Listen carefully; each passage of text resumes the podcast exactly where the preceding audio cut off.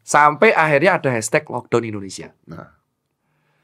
Ini jujur mengecewakan. Oke, five, four, three, two, one, Dokter Tirta, Dokter Oke. Tirta. Ini dokter deh. Gue tuh sebenarnya pengen banget ketemu lu tapi nggak ngebahas tentang hal ini. Dari dulu kita mau ngundang ya, kita udah mau ngundang tuh dari berapa bulan yang lalu eh, mau ngebahas tentang dokter selengean, ya, ngegas, cancoan, ngono tuh. Ya tuh.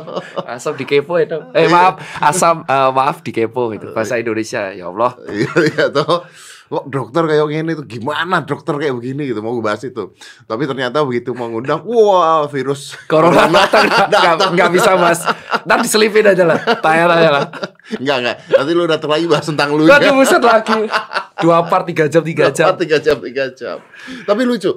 Jadi eh kemarin nonton nggak yang gue sama Kemenkes? Gua tuh nonton. itu adalah salah satu orang gua akuin sebagai dokter dan sebagai orang awam itu adalah salah satu tindakan orang paling bernyali itu di Indonesia. Tindakan paling bernyali. Bernyali. Eh, kalau tindakan paling bernyali ini ada dua loh, Kenapa? dok. Ini goblok. Atau yang dikatakan benar gitu. Aduh, ini, eh, Pusing tau? pusing sih. Jadi sebenarnya kalau kemarin tuh keren sih, jujur aja. Gak semua orang tuh berani ngupdate dari dua sisi, yaitu dari sisi pasien. eh, kalau lu kan kemarin, aduh ki boso Jawa itu. Jadi kalau maaf ya kalau saya ngomong gulu-gulu tapi medok. Ya udah sama apa? Ya jadi ya, kalau dari sisi aku sih eh, Om Deddy itu termasuk yang berani ngangkat dari sisi pasien. Kan viral tuh videonya. viral. Dikonfirm dulu ke Menkes karena Menkes itu kan yang berkompeten untuk mengatur kebijakan rumah sakit. Betul, betul. Dikonfirm dan, dan- respon di Menkes tuh mikirnya tuh saya A sampai Z. Ah, ini Menkes pasti wise. Pasti Responnya Wah mantap Ini kurang satu sih Nyebut eh, Manggil PR rumah sakit. Oh iya. Bah, Coba nanti kita undang Usul Pian. saya mungkin kalau kalau mau datang. Kalau mau datang, kalau mau gitu. datang. Tapi tadi gue juga dapat eh ini ini heboh lagi karena salah satu dokter dari sananya mengatakan bahwa gue tuh nggak ngerti apa apa terus udah gitu gue sepi job gitu ya.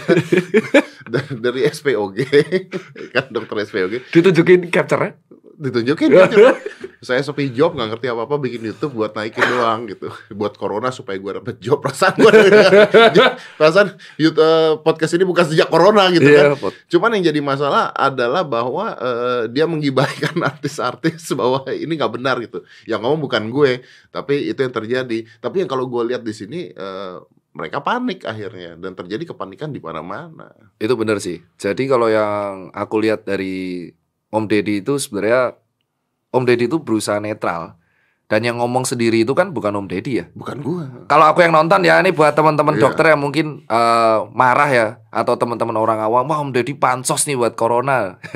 itu banyak pasti yang bilang kayak gitu. Jadi kalau dari kita lihat kemarin eh, podcast selama hampir satu jam ya, Betul. dan itu aku cek itu yang ngomong adalah jubir Menkes. Jubir men. Jubirnya lo ngomong Jubirnya bahwa welcome to Indonesia. itu saya masih ingat. Kata-kata itu adalah jubirnya dan Om Deddy hanya melempar perkataan bahwa bukan bela kayak eh, men ini ada komplain dari pasien, lu sebagai Menkes What do you think? What do you think, man? Ah. Lu mau ngomong apa gitu? Ya udah. Kalau menyalahkan orang yang mengundang itu menurutku salah alamat.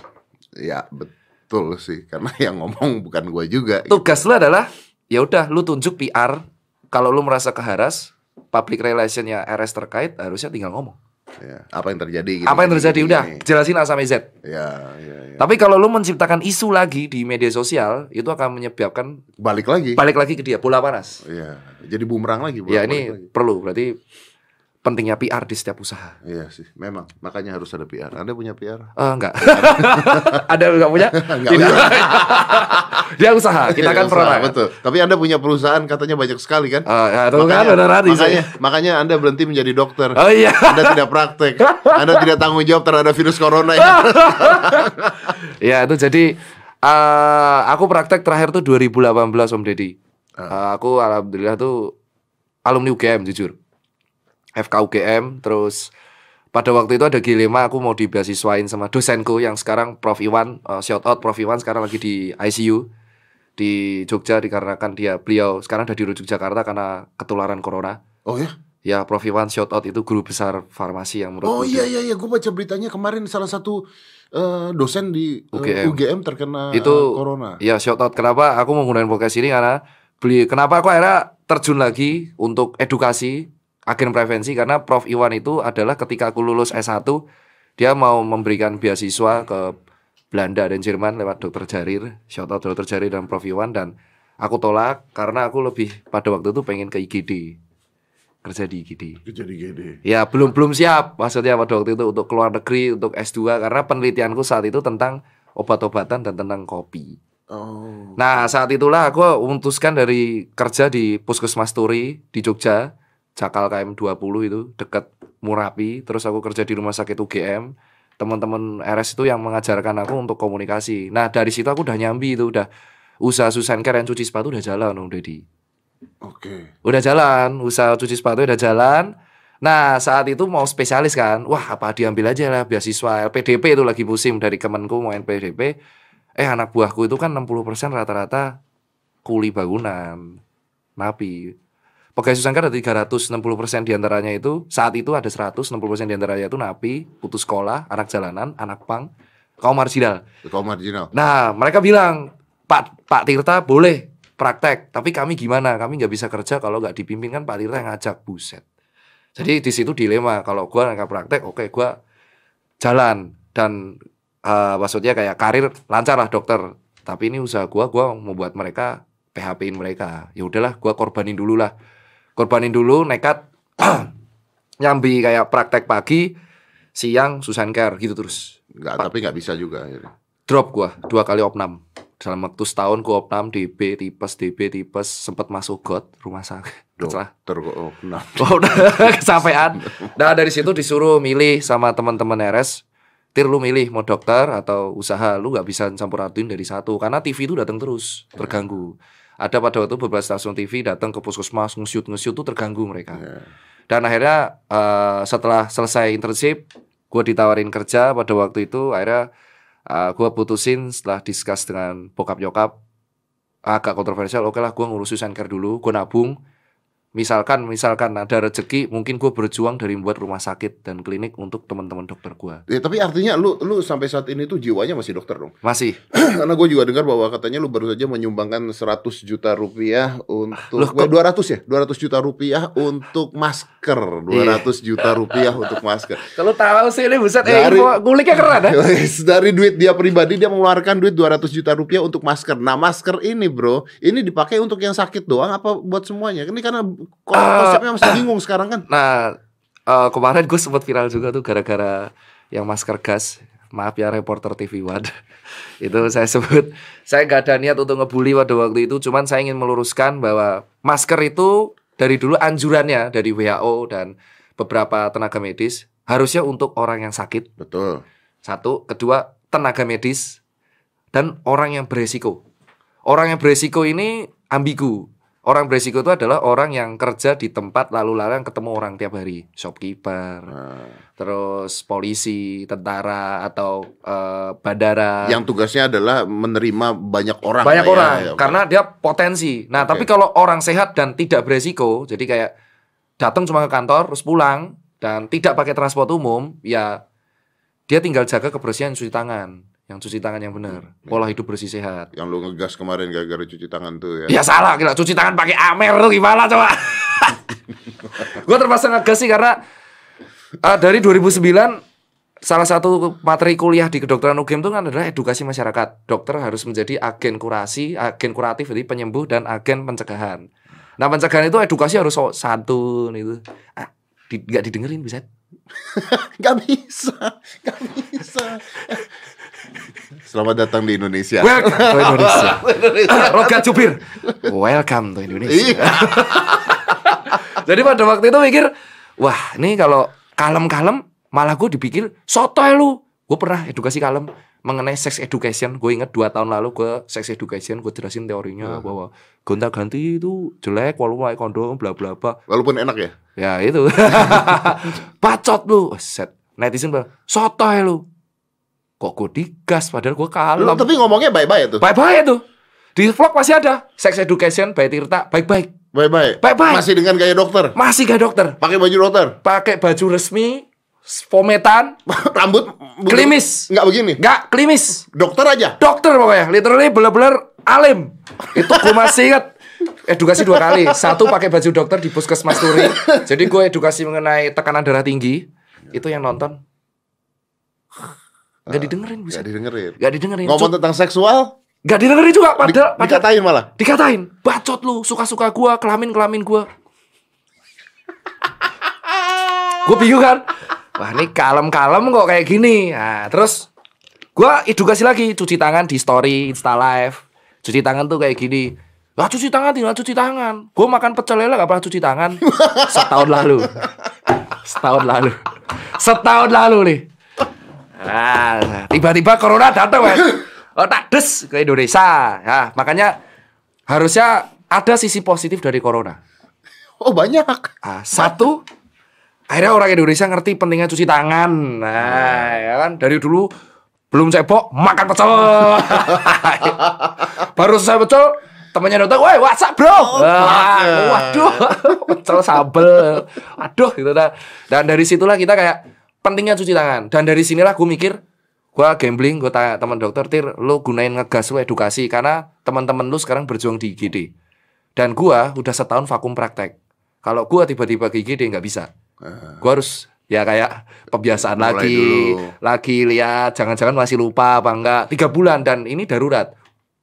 Dokter di sini sekarang lagi tersedot di semua IGD di rumah sakit di berbagai daerah terutama Jakarta, Jogja, Bandung, Surabaya, Solo juga yang udah ada korban nggak ada meninggal dan mereka tuh lagi habis-habisan fisiknya terkuras. Nah, lu sendiri diminta untuk balik nggak? Jujur ada banyak. Tapi gue bilang kalau gue balik, lu harus tiga bulan pembiasaan lagi dir. Lu harus juga ikut prosedur nunjukin SIP lagi tiga bulan. Oke, agen agen kuratif penyembuhnya udah dilakuin sama teman gue. Teman gue bilang, lu yang punya follower banyak, lu dokter. Oke. Lu harus gunain ilmu lu, ajarin warga di sana biar gak panik tir. Karena lu satu-satunya yang kompeten dan dokter di sini, oke, lu setahun gak praktek dan lu harus pembiasaan lagi. Daripada lu nunggu waktu itu, lu buang-buang waktu, wasting time. Ini yang bilang dosen gue sendiri. Lu gunain dokter sebagai agen prevensi, Nah pencegahan. ini dia, ini dia, ini dia. Ini jadi nyambung ke masalah tadi ketika gue bilang tadi ada dokter eh, SPOG tersebut ya. Kan dia mengatakan bahwa eh, apa yang gue lakukan itu sebagai artis. Dia bilang artis ya. Padahal gue nggak pernah nyebut gue artis gitu ya. Kalau artis tuh gimana gitu ya artis. Ya, kembali lagi dengan magician. bahwa eh, tidak mengerti apa pun tentang eh, COVID dan jadi tidak berguna. Padahal menurut gua orang-orang kayak elu, apalagi lu ya, yang dokter terus udah gitu punya kapasitas untuk bicara ke orang banyak, itu berguna sekali loh. Iya. Karena informasi ke masyarakat kalau di- tidak diberikan oleh orang-orang yang mau didengarkan oleh masyarakat ya tidak akan didengarkan juga oleh masyarakat. Ya tadi lu bilang, Benar. udah lu pakai baju bagus dokter klimis, nggak didengerin. Nah, kelamin-kelamin gua kenapa lu ngomong? Iya. Itu kan yang jadi Bener. kan. Kalau mereka udah defend tuh kayak, gua mau ngomong apa pun, ya mereka nggak akan, mereka kayak mental udahan. Iya. Itu yang problem tahun lalu tuh. Iya, dan justru orang-orang kayak begini kayak lu, kayak gua adalah is an agent of change untuk Betul, itu salah satu peran penting tenaga medis. Selain kita menjadi agen kuratif, diajarkan kita harus agent of change or agent of preventive. Jadi kita tuh harus edukasi, pencegahan. Karena sejatinya pen- pengobatan terbaik dalam dunia kedokteran itu adalah pencegahan. itu. Ya. Nah itu yang dilakukan. Oke, gua ke gue keinget semua materi dosen gua. Oke lah, gue take down semua postingan mengenai outfit dan brand lokal dulu. Gue dulu seminggu sekali share tentang kesehatan. Gue tiap hari langsung post edukasi habis. Yang pertama kali gue edukasi adalah penggunaan masker yang tepat. Karena pada waktu itu orang-orang resell masker. Gue langsung edukasi bahwa lu cooling down man. Corona itu adalah salah satu bentuk serangan virus flu-like syndrome, kayak influenza. Tetapi dengan gejala yang diperparah dengan mirip pneumonia. Dan gejala akhirnya itulah ARDS, Acute Respiratory Distress Syndrome atau disebutnya muncrat bos. Gagal napas. Jadi orang nggak bisa napas. Nah ternyata corona itu menyerang fatalnya tuh di usia yang lanjut. Yang imunnya rendah. Semakin imunnya rendah, dia akan ngabisin paru lebih cepat.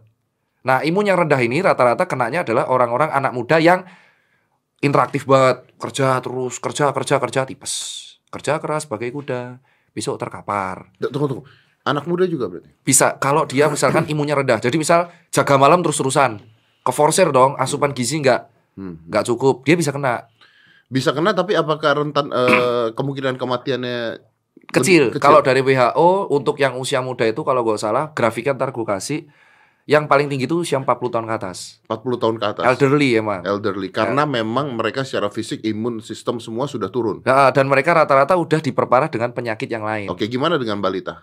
Iya, dia juga imun. Yang di Sarjito kan yang kena balita umur 2 tahun. Nah, oke. Dari situ akhirnya kan kelihatan. Nah, akhirnya gue edukasi dulu perlahan. Virus itu apa? Biar orang bingung. Ada yang bilang corona bagus pakai antibiotik. Gue klarifikasi. Gak, antibiotik itu buat bakteri. Bakteri, betul. Betul. Dan ada yang pesan resep sendiri. Gue edukasi perlahan. Kedua, gue edukasi mengenai penggunaan masker. Hanya tiga orang itu. Orang sakit, terus orang beresiko, dan tenaga medis. Itu yang langsung prevensi. Karena banyak dokter ketularan ini sama perawat. Dan nggak semua orang tahu itu. Ya, kan ini kan bisa asimptomatis kan. Tepat. Wah, bahasa lu kok langsung jago gini. Wih, saya kan suka Google. Keren juga ya udah deh. Salam ngegas ya. Ya ini keren ya. ya. Nge, nge, nge. Kayak jubir kemarin ini ya. Yoi. Ya bener ya mirip ya. Jadi Yang artinya bisa aja gua kena dan gua nggak tahu. tepat. Dorman namanya. Jadi karena imun kuat virus itu sebenarnya di dalam, tapi karena imun kuat dia menetap doang. Tapi gue bisa nyebarin ke orang-orang. bisa. Masuk ke orang yang nggak kuat. Iya. Itu sebenarnya yang jadi masalah. Masalah itu. Iya, makanya terus akhirnya virus itu diobati dengan apa sih? Ini pertanyaan paling sering. Kalau di karantina tuh diapain? Ada SOP-nya sebenarnya di dokter. Tapi nggak bisa disebar di sini kan. Tapi pada dasarnya kalau orang kena virus, imun itu udah ngerti. Imun tubuh tuh pinter. Imun tubuh tuh adalah ciptaan Tuhan Allah yang bener-bener paling luar biasa bagus banget. Jadi imun virus masuk tuh mereka udah kayak punya defend, demam dulu, responnya kayak apa, kayak membela diri gitu loh It's fight back basicnya. fight back. Cuman kita sebagai manusia harus totali nggak ngapa-ngapain energinya buat nyembuhin itu. Makanya disebutnya bed rest total. Kalau lu, nah masalahnya orang Indonesia nggak bisa dikontrol, dikasih libur liburan, Yoi. Nah, mantap santuy. Ada ada hashtagnya libur corona. Liburan ya kemarin santuy tapi goblok ya. Gas maaf kata kotor lagi. Kesel soalnya saya. Tujuan lu disuruh di rumah tuh bed rest man. Lu istirahat 14 hari di rumah supaya energi lu kepusat di imun lu, biar imun lu siap. Oke. Nah, kenapa harus diisolasi di karantina itu supaya orang-orang yang sakit ini lebih bisa dikontrol sama tenaga kesehatan. Lebih bisa dikontrol dan pengertian lebih bisa diperhatikan atau lebih tidak menyebarkan penyakitnya? Dua-duanya. Dua-duanya. Ya, jadi dikontrol, dikasih asupan gizi, infus, obat-obat medical simptomatis. Jadi kalau dia sesak nafas ya dikasih obat anti sesak nafas, kasar aja gitu. Dan supaya dia tidak tambah menyebarkan sekelilingnya. Itulah alasan karantina. Jadi gak usah takut. Hmm. Lu tuh di lock supaya lu tuh gak nyebarin ke mana-mana dan lu lebih cepet sehat. Mm-mm. Tapi nggak semudah itu bro, karena kemarin gue juga ngobrol juga kan sama Kemenkes dan sebagainya. Lu kalau di karantina, ya kalau lu di karantina, lu bisa nyumbang masker aja 200 juta. Iya. Kalau orang yang di lockdown atau orang di karantina, sedangkan dia adalah tukang jualan cangcimen Nah, di jalanan, Ini yang dia harus nyari duit buat anak-anaknya. Nah, ini yang kita bahas nih. iya. Ini kita bahas berikutnya. Edukasi dah kan, edukasi itu mulai kam- kemarin. Sampai akhirnya ada hashtag lockdown Indonesia. Nah, Ini jujur mengecewakan. Kan, untuk mengecewakan artinya lu bukan eh, di site lockdown ya. enggak. Gue bukan orang yang harus lockdown Indonesia. Oh, ada saya melihat satu dokter yang lockdown jangan ngeyel, ada yang begitu kan? Ya tahu itu artis juga kan. Tapi gue selalu berusaha memandang itu dua sisi Om Deddy. Oke. Karena pegawai gue tuh orang jalan. Jadi dan- lu ngerti apa yang terjadi kepada orang-orang jalan itu? Iya dan orang pasti tanya kenapa tato ini ada? Karena gue itu pernah gembel di Blok M tuh 6 bulan. Dan gue kenal sama anak pang. Jadi gue tuh sewa ruko, nggak duit gue habis buat rukonya nggak bisa pulang. Itu belum jadi dokter. Udah dokter gue, Udah dokter. udah dokter goblok itu. Goblok. goblok. gue akuin gue goblok. Gue gue.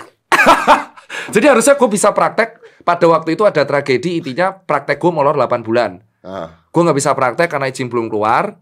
Tapi masa pengiriman 8 bulan. 8 bulan gue nggak dapat penghasilan, hanya dari Susan Care. Gue ngapa-ngapain. Oke, gue nekat buka toko di Jakarta di Blok M tuh, Eh. 2015. Uangnya habis buat sewa ruko, coy. Terus gue bingung mau pulangnya gimana. di situ akhirnya gue gabel kenal sama teman-teman di Blok M yang hobi yang ngintis kalau pagi gitu. Dan dari situlah gue ngerti hidup mereka. Oke, oke. Nah, oke. mereka ketika lockdown ini digemakan, oke, ini berhasil kalau wilayahnya jujur bisa dikontrol dengan bagus. Kesiapan finance, ekonomi negara, kesiapan tenaga militer. Loh, kok militer penting? Jika lu lockdown, misal lockdown itu definisinya orang-orang masih biasa ya. Lockdown itu kalau dari UU kalau intinya adalah pembatasan wilayah, orang dibatasi aktivitasnya, yang boleh keluar tuh distribusi dan bahan pokok. Nah, otomatis di sini yang jadi masalah adalah satu, resiko penjarahan. Oh iya. Pasti. Ya, Karena yang, yang yang bisa beli makanan dia stok. Bener, Yang nggak bisa beli ngambil dari yang nyetok. tepat. Itu siap gak? Berarti otomatis pemerintah pasti mikir dong sebelum dia ngomong L lockdown itu, logikanya ya, polisi ditempatin dong di tiga tempat pasti, SPBU, rumah sakit dan apotik, sama eh, pasar. Jokowi mikir itu. Nah, gue berpikir nih ya, berpikir as a dua sisi. Kedua, kalau lu bener dang lockdown, ya kan semua orang yang kerja ngerti dong biar gak nyebar. Banyak orang di Indonesia yang kerjanya itu harian. Kalau lu lu semua yang kantor di lockdown, lu enak. Lu masih kayak oke kantor lu ngerti. Ya kalau ojol 2 juta ojol di lockdown, buset cicilan jalan terus, Pak. Iya. Kecuali ada kebijakan cicilan di stop 3 bulan. Nah, itu seneng. Ini aja tanpa lockdown aja pekerjaan mereka tuh berkurang. kan? Betul. Ada kemarin surat gua sampai mau nangis. Grab itu dia cuma dapat dua orderan sehari. Oh iya. Dan itulah yang gue bilang eh dan itu baru yang ini ya. Kalau kita itu berhubungan tentang perut manusia itu susah, Pak. Bahkan yang salah bisa terlihat benar kalau kita berhubungan tentang perut dan rezeki orang. Nah, Indonesia tuh masih seperti itu. Intinya lu mengatakan bahwa Indonesia itu memang belum siap Belum dari siap. masyarakatnya. Belum dari Dan- masyarakat Nah, ini. dari masyarakatnya. Dan kalau di lockdown hancur. Ya, ekonominya pasti hancur duluan. Hancur duluan pasti. Hancur itu worst case ya, worst case. Hmm. Jadi pemerintah makanya Pak Jokowi di caption terbaru eh, mengatakan belum ada opsi lockdown, bisa dikonfirm di Instagramnya Pak Jokowi, belum ada caption lockdown, but pembatasan wilayah selalu Pak Jokowi menekankan tiga hal. Jadi istilah lockdown itu dibiaskan, wes to lockdown wes negatif, ibaratnya gitu. Jadi abaikan kata lockdown tapi kita buat istilah baru, pembatasan wilayah, social distancing, working from home. Itu istilah yang dibuat timnya Pak Jokowi supaya orang sadar. Sebenarnya itu adalah salah satu cicilan lockdown. Ya, ya, ya, ya. Mum- uh, iya, iya, iya, iya. Iya kan? Tapi pakai istilah baru. Karena konotasi lockdown udah negatif di pandang masyarakat. Nah, nanti bertahap mainnya. Jadi working from home. Waduh, efektif. Tambahin social distancing. Ini udah gerak nih. Apartemen-apartemen, lift. Ini udah wah Katanya lift tuh sekarang dibagi-bagi. Iya, Jadi benar. ada gue lihat kemarin di Surabaya apa di mana begitu di di eh, apartemen gue juga udah. di apartemen lu juga udah. Udah. Terus ada tiap kantin tuh udah diantrin. Dah social distancing. Terus yang terakhir tadi 20 Maret kalau nggak salah dari timnya Om Deddy bilang bahwa sudah ada pembatasan WNA untuk masuk ke Indonesia. Ya udah nih udah. Nah berarti dilihat nih. Nah itu udah cicilan. Karena lockdown tuh istilah yang intinya kita tuh udah nyicil sebenarnya. Pemerintah tuh udah nyicil, bukan apa udah nyicil. Lu lu teriak lockdown sebenarnya kita tuh udah mengalami secara bertahap. Tapi nggak bisa dadakan. Kenapa nggak bisa dadakan? Karena Indonesia tuh negara kepulauan, negara maritim yang kesenjangan sosial masih tinggi, banyak orang upah harian. Nah harus kesiapan ekonomi. Nah, ekonomi Indonesia kita logika lah tanya pada diri kalian masing-masing sanggup nggak ekonomi Indonesia nanggung semua kan kalau misalkan di UU nomor berapa tuh di HP gua gua lupa deh Nah, ada UU-nya intinya kalau lu karantina wilayah yang nanggung ke- kebu- kebutuhan pangan itu adalah pemerintah. Pemerintah betul ya. Nah, siap nggak? Ya. Nah sebenarnya kan ini tidak dengan istilah lockdown aja nih bro. Benar. Tanpa istilah lockdown aja, ekonomi udah hancur loh. Iya benar sih, gue setuju itu. Ekonomi udah hancur loh. Ah, Nah, ini kan orang-orang yang di bawah ini yang tadinya jualan sate di jalanan terus laku, sekarang kan jadi nggak laku. Ojek Benar. tadi lu udah bilang ojek online jadi nggak laku dan sebagainya. Iya, itu yang kita pikiran. Nah, Makanya- ini, ini kan bahayanya adalah bisa terjadi pergerakan-pergerakan dari mereka ini kan. Iya, dan itu bisa menimbulkan potensi konflik horizontal kalau gue bilang. Itu yang dipikirkan oleh pemerintah secara bertahap. Gue bukan bela pemerintah, tapi gue berusaha dari dua side. As a dokter dan as a tenaga ahli yang jujur kita intelek lah kaum intelek mengatakan bahwa lockdown penting secara teori ya. Karena lockdown itu akan membatasi penyebaran corona. Tetapi apakah ideal diterapkan Indonesia? Kalau dadakan tidak. Menurut saya bertahap. Tapi ada solusinya, Om Deddy. Apa tuh? Kalau dari gua gua nggak tahu ya ini mungkin Menkes dengerin apa enggak. Solusi gua adalah Indonesia tuh terkenal dari statistik dia negaranya dermawan, Pak. Negaranya dermawan. Dermawan, banyak orang-orang yang menggunakan donatur. Shout out to Rachel Vena kemarin dia menggunakan donasi Sampai satu miliar ya. satu miliar lebih dan Indonesia tuh orangnya donasinya kenceng. Nah, jika misalkan ada opsi untuk pembatasan wilayah, kita nggak 10 lagi ya, pemerintah kan sensi itu sama istilah itu. Jika ada opsi pembatasan wilayah, pemerintah tuh harus mengumpulkan beberapa influencer, semua influencer yang berpengaruh di Indonesia, lalu mengumpulkan semua orang kaya yang di Indonesia, kumpulin jadi satu. Ini kalau lockdown kebutuhannya kayak gini, kayak gini, kayak gini. Influencer bergerak mencari donasi itu menggunakan kaum individu untuk society. Jadi individu dan pemerintah yang kaya orang-orang kaya raya sultan kalau gue bilang ini menggerakkan dana melalui NGO supaya dana itu terkumpul di satu lembaga dan lembaga inilah yang menanggung kebutuhan pangan orang-orang yang harian. So beban pemerintah akan berkurang. Hmm. Yang APBD APBN itu. Jadi intinya eh, tambal sulam lah. Tambal sulam. Bukan berarti ngecek pemerintah enggak, hmm. tapi ini menggunakan influencer-influencer yang terkenal, artis, influencer seribu orang aja undang lah. Terus mereka menggerakkan. Oh itu gede dapetnya pasti. Bener, itu pasti gede banget dan yang pertama kali disentuh Jakarta karena udah 12 orang down di ya. sini. Dan dan juga kan di sini kan banyak uh, konglo-konglo sebenarnya. Nah, itu untuk untuk ngeluarin itu semua. Betul. Tapi dengan mengatakan itu artinya lu tidak percaya bahwa Indonesia pemerintah kita punya duit ya? Iya Ya sebenarnya punya sih. Cuma ya bukan gua ngecek loh ya, tapi BPJS aja seperti itu, Pak. Kita sebagai dokter tahu lah fakta BPJS gimana utang Indonesia dan sekarang per hari ini gue tadi lihat dolar udah 16.100. 16.100. Kemarin 15.000 kan 500, ya. udah 16.100. Kita harus membantu. Jadi ini bukan tugas pemerintah, ini tugas negara. Tugas kita sebagai warga negara harus membantu pemerintah. Dan itu yang alasan gue pikir, oke okay, Raquel Vena udah donasi gue langsung oke okay lah bodo amat gue takut banget donasi karena gue orangnya kayak beban moral wah ini duit orang gitu loh gue langsung ngabisin duit gue hampir 200 ya gak usah disebut ntar ya. Intinya berapa lah duit gue untuk masker. Masker ini gue tujuin bagiin ke siapa? Gue kerjasama dengan Polda out tuh Pak Hasbi Kasat Lantas Bandung eh Kasat Lantas di daerah Jawa Barat. Dan uh, Pak Ardila itu bantu intinya sama polisi untuk membagikan masker ini ke orang yang rentan yaitu orang-orang yang masih nekat kerja untuk menghidup kebutuhan hidupnya di KRL, MRT supaya pencegahannya aman dan gue edukasi cuci tangan sama mereka nanti Pak Polisi untuk langsung ketika orang gue udah mencoba harapan gue adalah kalau gue nggak butuh muluk-muluk. Lah kan tir rugi. Ya harapan gue kalau gue terjun di situ harapannya itu orang-orang lain yang punya rezeki lebih ikutan. ikutan di sosiatinya jadi yang kaya membantu yang miskin dan yang miskin akan bisa defend pada dirinya. Dari situlah society akan terbentuk. Itu yang maksud gua adalah social distancing. Jadi jarak dibatasi tapi yang kaya membantu yang miskin tambah sulam. Sehingga tugas pemerintah di sini bisa fokus untuk menerapkan uh, pembatasan wilayah, polisi dijagain di rumah sakit-rumah sakit, SPBU dan pasar. TNI TNI membantukan distribusi bahan pokok ke orang-orang yang membutuhkan nanti. Dan ojol-ojol tidak akan khawatir lagi mengenai rezekinya karena udah ditambal sulam oleh sultan-sultan dan konglomerat dan donasi yang udah ada itu. Yeah. Itu sebenarnya solusi yang paling mungkin dilakuin. Dan akhirnya dokter-dokter bisa kerja fokus di IGD. Ini trauma yang paling parah sebenarnya di IGD. Kalau dari teman-teman gue dokter adalah trauma uh, psikis. Jadi banyak orang yang datang ke rumah sakit, gue corona, gue corona. Wah itu ngular pak di rumah sakit. Banyak banget. Jadi kalau problemnya dokter sekarang adalah bukan mendetek yang positif corona, bukan hanya itu aja. Beban fisikis mereka adalah banyak orang datang ke rumah sakit, gue corona nggak ya, gue corona nggak. Ya? Nah orang-orang psikis kayak gini tuh yang menenangkannya sulit karena mereka udah anxiety. Dan semakin dia anxiety, semakin imunnya turun. Sedangkan di Amerika aja yang setahu gua ya, kemarin ada satu video di YouTube dia trending 26 nomor 26 gitu kalau nggak salah gua gua Lu nomor satu ya? Eh nggak tahu gua kayaknya ya.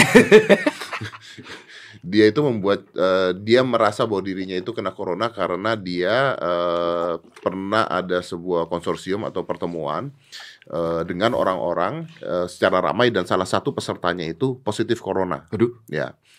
Jadi si orang ini merasa bahwa kemungkinan besar gua kena corona itu ada. Karena gue baru saja bertemu dengan orang yang sudah positif corona baru okay. kawan. Maka dia telepon ke uh, help centernya di Amerika. Ini kita bicara United States ya. Okay. Dia telepon terus dia bilang dan itu direkam suara teleponnya direkam. Terus uh, operatornya bilang, "Oke, okay, so uh, you met uh, people with corona positive, COVID positif yes kata dia. Di mana? Dikasih tahu di sini sini sini. Dicek sama operatornya. Oke okay, itu memang positif corona. What do you feel now? Apa yang dilaku apa yang lu rasain? Ya gue pusing gue agak gak enak badan gue agak begini. How old are you? Umur gue masih 24 tuh 25 tahun. Oke. Okay. oke okay, uh, eh, terus dia bilang bisa nggak gue sekarang ke rumah sakit untuk ngecek uh, corona dan sebagainya dan sebagainya? Dan operatornya mengatakan no Ah, no, yes, no. Oh, ya, isolate yourself di rumah. Uh, Betul. Isolate yourself di rumah karena kita tidak mengutamakan orang-orang di usia Anda untuk dicek dan untuk dirawat di rumah sakit. Ya. Artinya, tepat. Artinya, rumah sakit aja udah pusing. Tepat. Saking banyaknya, Pasien yang datang. mereka harus milih. Tepat. Triase itu namanya. Jadi makanya kemarin di uh, Instagram kan banyak tuh orang awam, kok gue nggak diutamain? Akhirnya gue terpaksa lagi edukasi. Triase. Itu namanya triase, teman-teman. Triase itu adalah sebuah metode kedokteran. Ada empat pita, merah, kuning, hijau, hitam. Hitam tuh kalau meninggal, merah kalau kritis, kuning kalau segera ditangani tapi belum begitu kritis, hijau kalau bisa jalan. Nah sekarang seleksinya itu kenapa dibuat call center COVID? Itu triase sejak dini. Jadi telepon, "Ah, halo Pak, Anda gejala? Ya, gejala. Oke, demam berapa hari? Tiga. Ada gejala apa? Pilek, batuk. Oh, ada sesak nafas? Belum Pak. Anda usia berapa? 22. Oke Pak, sekarang Anda isolasi di rumah dulu 14 hari, eh 3 hari ke depan. Jika gejala parah, segera datangi ke rumah sakit ini, ini, ini. Tapi jika gejala membaik, Anda harus asupan gizi, jangan keluar rumah dulu. Dan jika keluar rumah, cuci tangan dan masker. Itu adalah triase. Oh, berarti dia hijau. Ada yang telepon, halo Pak, ya usia berapa? 65 tahun. Waduh, pasti kaget. "Eh, ada sesak nafas? Ya. Batuk? Ya. Pilek? Ya. Ada riwayat ke kota-kota kota-kota ini atau ke negara? Ya. Oke, Pak, ke rumah sakit sekarang atau tim medis yang ke sana. Triase merah. Itu sebenarnya dilakukan kenapa call center. Nah, warga tuh bingung ini apa sih call center? Nah, call center itu adalah salah satu metode triase sejak dini Penyempitan. penyebab tepat. Jadi yang datang ke rumah sakit itu adalah benar-benar yang emang urgent. Bukan kita menolak, tapi terlalu banyak pasien yang datang. Aduh, gue jangan-jangan corona ya. Nggak salah, karena emang itu wajar, anxiety. Makanya dibuatlah call center. Call center COVID itu dibuat bukan seolah-olah ah lebay, bukan. Ini buat netizen, apaan lebay call center? Bukan, itu namanya triase. Sama halnya ketika gempa kemarin di Jogja. Call center, pakai call center, ada apa? Ini, ini, ini, daerah mana? Rontok. Datang, dokter. Gitu. Itu namanya call center sejak dini. Bukan kita nolak, tapi pebasket NBA kan isolasi di rumah. Oh iya iya betul. Isolasi Tom di Hanks, rumah. Tom Hanks Iya, juga kan di rumah. juga, iya. iya. itulah. Tapi orang Indonesia edukasinya tuh belum uh, belum bagus. Bukan gua ngatain jelek bukan, tapi emang standar SOP seperti ini itu belum diterapkan sejak dulu. Jadi kaget. Jadi kaget gitu Ya, Karena Kak. nggak siap memang semuanya. Betul. Tapi kemarin Kemenkes juga pernah menga- eh, ada mengatakan bahwa ada rumah sakit-rumah sakit yang nggak mau ketahuan bahwa ada pasien corona. Itu Kemenkes yang ngomong ya. Iya. Ingat ya teman-teman, yang ngomong bukan Bukan- Pak bukan kita. bukan, Bukan Pak kita, Dua, ya. bukan Pak Dedi Bukan, ya. bukan, Jadi nanti dokter bukan, SPOG gitu. bukan. Bukan, bukan cari Bukan. panggung. Bukan dokter Tira juga loh ya. Bukan, yang ngomong Kemenkes sih. Kemenkes, ya. Ini so, harus kayak gini kalau enggak kayak tadi tuh lu. Iya, Di capture kena, iya di capture. Roger Danuarta keseret. Cerdas harta. Kasihan. Sepicup katanya. Anjir jahat banget itu. Jadi kalau gue pikir ya aduh HP gue jatuh. Eh, Pertanda. Five, four, three, two, one, close the door.